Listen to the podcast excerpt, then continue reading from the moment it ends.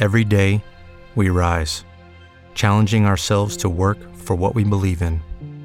At U.S. Border Patrol, protecting our borders is more than a job, it's a calling. Agents answer the call, working together to keep our country and communities safe. If you're ready for a new mission, join U.S. Border Patrol and go beyond. Learn more at cbp.gov/careers.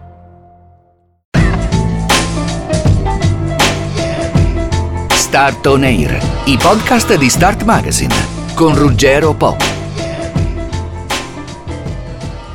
L'intelligenza artificiale entra sempre più a gamba tesa nelle nostre vite. Qui non è più questione dei robottini che puliscono casa o di Alexa che indovina la nostra playlist del cuore con chat GPT, di cui si parla molto in queste settimane, anche se la novità non è di oggi, siamo di fronte a un software che è in grado di risolverci molti altri problemi che certamente sono più complessi. Scrive le lettere al posto nostro, risolve i problemi, ci prepara le slide, insomma ci fa da segretaria e da assistente al tempo stesso. E quindi ci chiediamo, siamo davvero di fronte a una svolta epocale? Stiamo veramente arrivando a un cervello artificiale in grado di decidere in autonomia, anche contro la nostra volontà? Emanuela Giraldi, fondatrice e presidente di Popeye, Popular Artificial Intelligence. Buongiorno, è davvero intelligenza questa? Buongiorno, allora no, non è intelligenza, infatti tantissime persone dicono che il nome intelligenza artificiale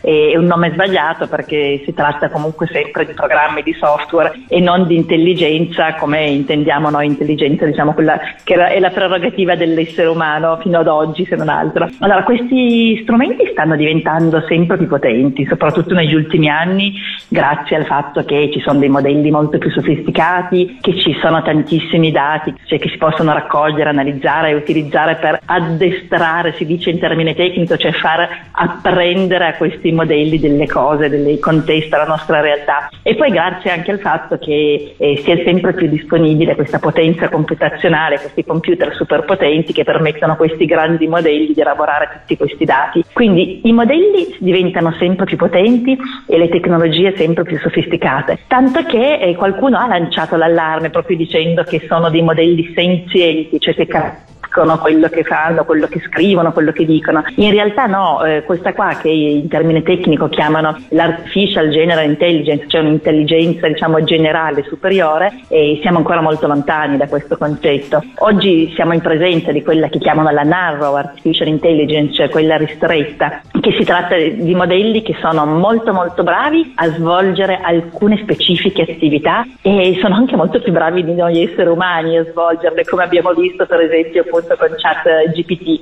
però in realtà non capiscono quello che fanno. Per esempio questi modelli del linguaggio eh, sono bravissimi a darci queste risposte o a creare immagini o a creare video, però in realtà lo fanno eh, scrivendo diciamo, una successione di parole in base diciamo, a delle regole statistiche, cioè mettono insieme in, in successione tutte queste frasi, queste parole che a noi sembra che abbiano senso e sembra che eh, stiamo sostenendo quasi una conversazione con un altro essere umano, ma in realtà questo sistema non capisce quello che scrive, segue semplicemente delle regole statistiche. Però le devo dire, il senso, il senso, io ho provato, ci ho giocato, ce l'hanno e come, però fa piacere anche sentire quello che dice lei. È un per ora quello che dice lei o secondo lei possiamo insomma stare tranquilli anche sul futuro? Ma io sono molto tranquilla da questo punto di vista, cioè del fatto che non ci sarà un'intelligenza diciamo superiore a quella umana umana.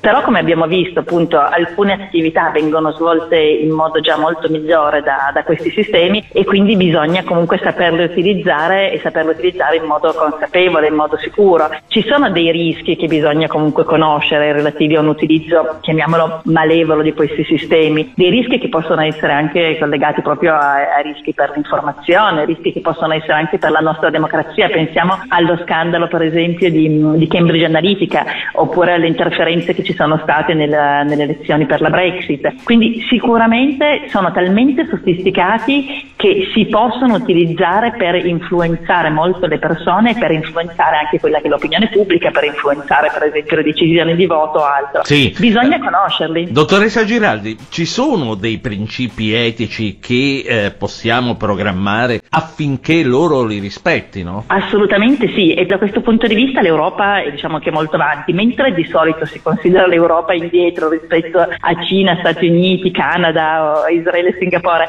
Per quanto riguarda lo sviluppo diciamo, di questi modelli, di questi nuovi sistemi, per quanto riguarda invece la parte di regolamentazione, la parte di principi etici, siamo avanti perché siamo stati i primi a presentare nel 2018 in Europa proprio delle linee guida etiche per lo sviluppo dei sistemi di intelligenza artificiale. E adesso siamo tra i primi al mondo a proporre una regolamentazione dei sistemi di intelligenza artificiale per far sì che questi sistemi eh, rispettino quelli che sono i diritti fondamentali dell'uomo, i principi etici fondamentali che abbiamo in Europa e che vengano utilizzati per migliorare la vita delle persone. Infatti la visione europea si chiama umanocentrica, proprio perché mette al centro l'uomo e vuole promuovere un utilizzo di queste tecnologie che sia innanzitutto sicuro e poi soprattutto che sia rivolto a migliorare proprio la vita delle persone. Emanuela Girardi, fondatrice e presidente di Popeye, Popular Artificial Intelligence. Grazie per questa conversazione. Grazie a voi, arrivederci, buona giornata.